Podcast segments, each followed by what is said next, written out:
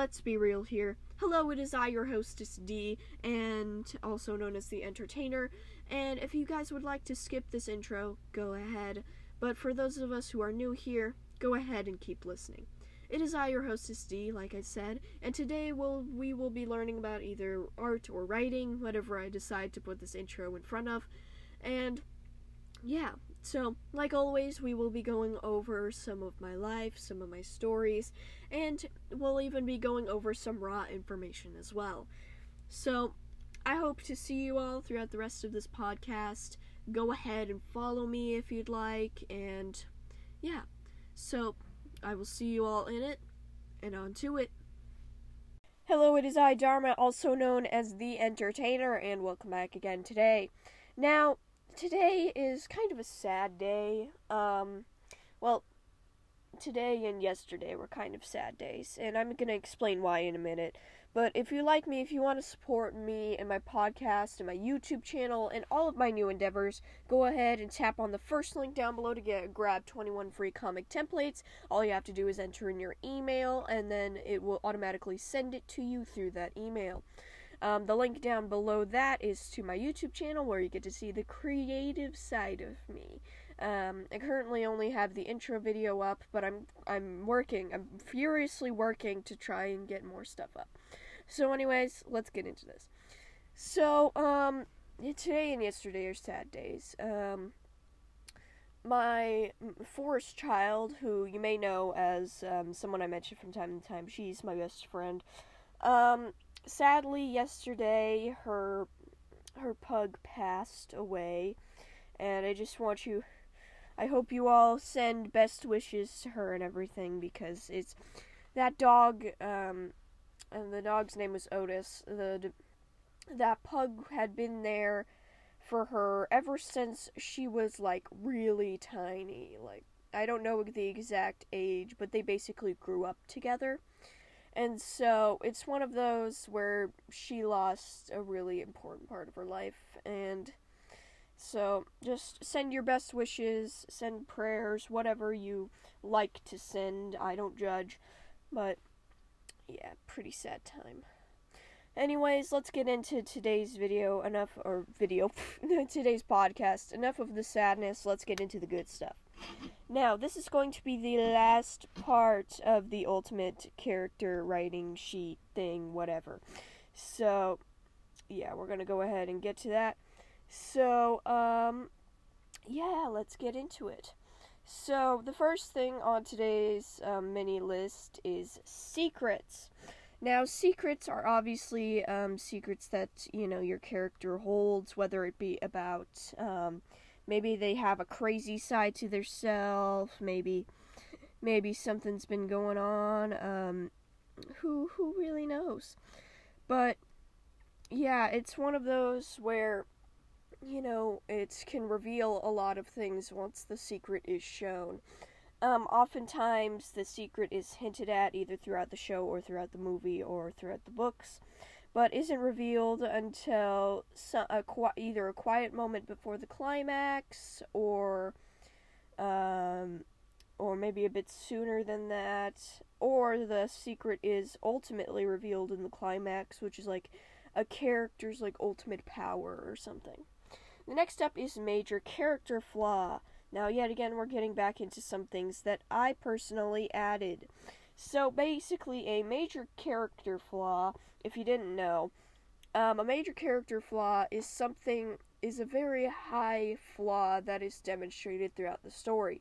The reason why we need these kinds of flaws is simply because um, uh, we need our character to learn and to become a better person because while we do get hooked by the story of you know our guy going to get let's say the the hidden grail or something like that. I forget the actual name of it. The ultimate grail? I forget.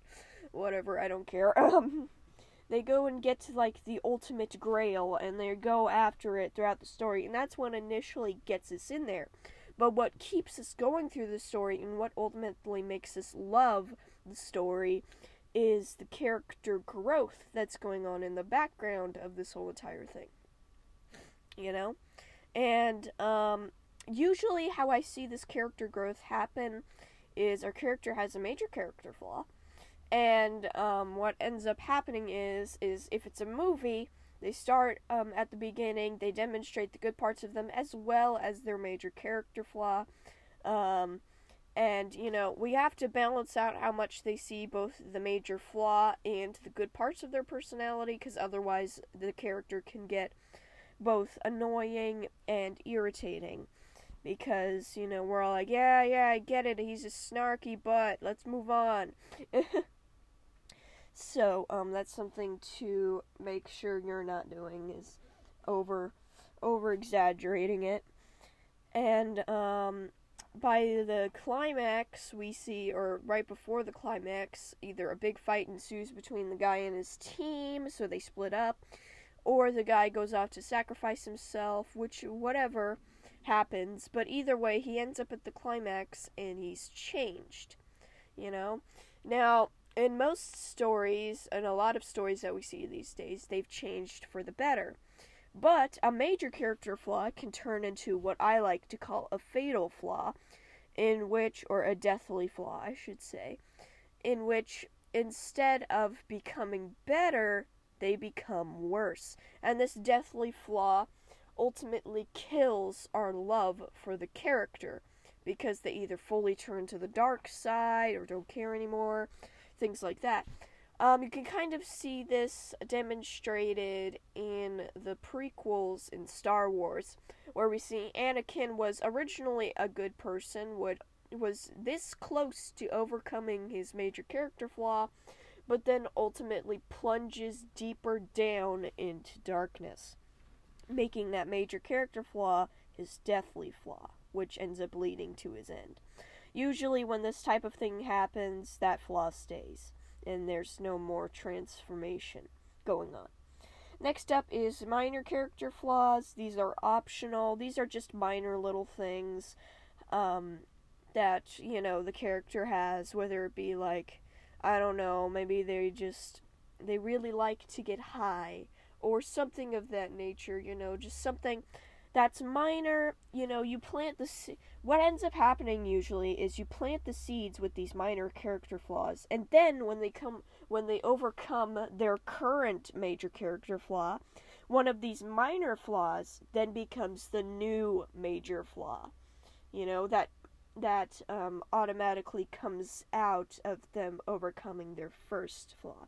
This is usually used for when um, like movies have sequels or in the next season of a show because oftentimes in the first season they transform um, they get over their major character flaw and then in the next season one of their minor flaws or maybe a whole entire new flaw that springs up from the absence of the other flaw comes up. Um, our characters don't necessarily become perfect by the end of a movie series or a TV show or anything but they're definitely better than when they started. The next one is, well, Fatal Flaw, which is what I just talked about, and yet again, this is very optional. Um, like I said, uh, oftentimes the major flaw turns into a fatal flaw. And the next one is something that um, is kind of hooked to something else, so I'm gonna leave it for now.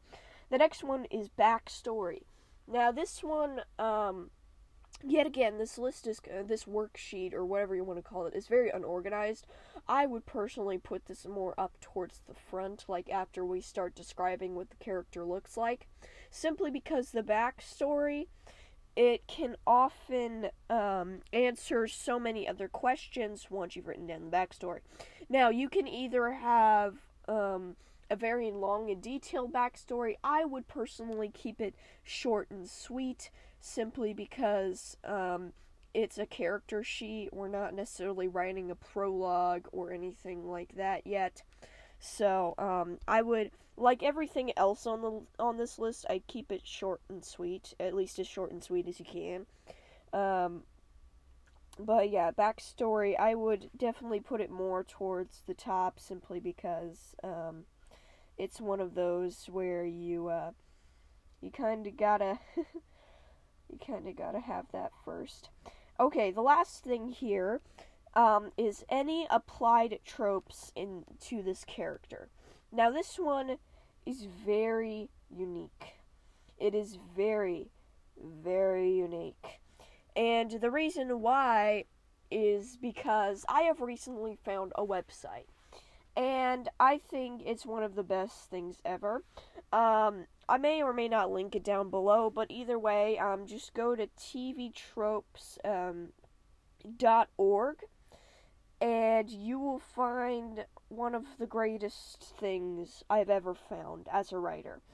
Now, tvtropes.org is basically um, a site a lot like the wiki or like Wikipedia or something like that. But instead of it being about all of these random different things, it is instead purely, at least uh, to my knowledge, purely about TV tropes. And this has been most helpful um, for example, the current page that I have open is Identity Amnesia. And it basically describes, you know, identity amnesia in its full form. Um, it I it tells you um, about other tropes that can also be applied to this. It also tells you about um, uh, sometimes it tells you about where this trope um, originally came from. It gives examples in anime and manga, and comedy and comic books, and pro wrestling, even, and things like that. And, um, you know, you can definitely tell that the writers of these things are very fun people.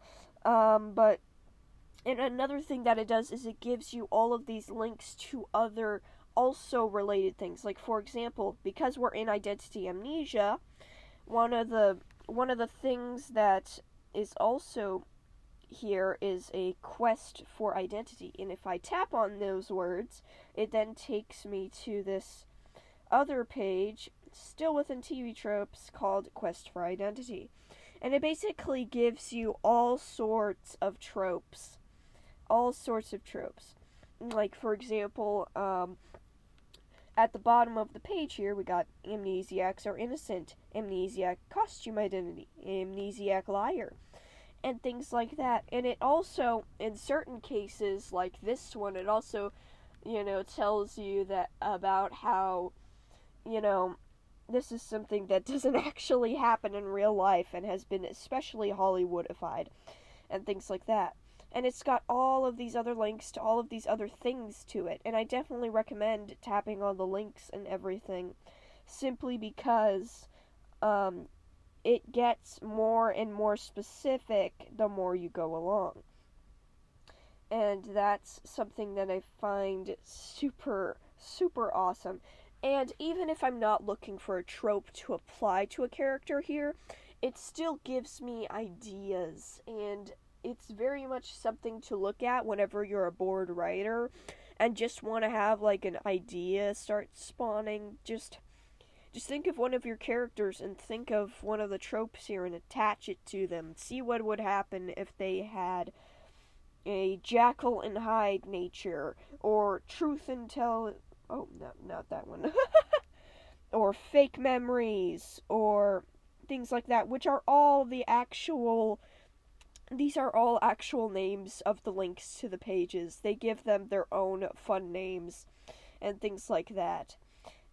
And um, just like in things like the wiki and stuff like that, um, you can make you can make your own pages and things like that, but um, I'm not sure what all that entails exactly, so you may want to look up stuff if you have a trope that hasn't been covered.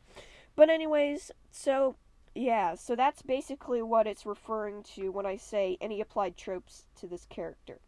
Just make sure to remember what site these applied tropes are from because I'm pretty dang positive that each site and is going to call this different things, just like how I'm calling certain things, uh, just like how I describe or um, name things differently than um, I've seen them online simply because it either makes more sense to me or something of that nature. But, anyways, I will see you all later, and goodbye.